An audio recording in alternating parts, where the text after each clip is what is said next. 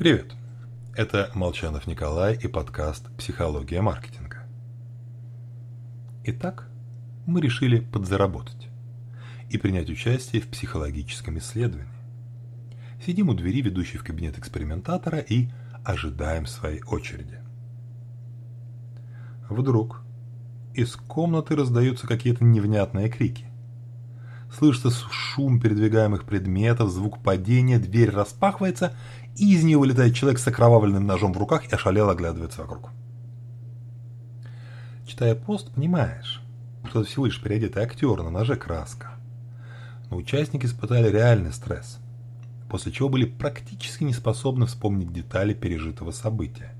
Единственное, что запомнилось – окровавленный нож. Это эффект оружия – агрессивные стимулы привлекают внимание. И, в свою очередь, сами вызывают агрессивное поведение.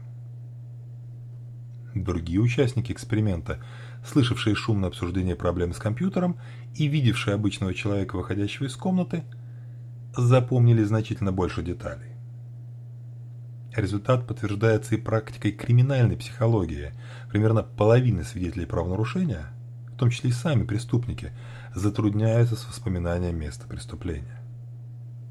Ситуация эмоционального возбуждения оказывает разрушительное воздействие на память. Так что слишком сильный аха-момент, за которым так любят гоняться некоторые интернет-маркетологи, может встретить в памяти как негативное, так и позитивное впечатление потребительского путешествия.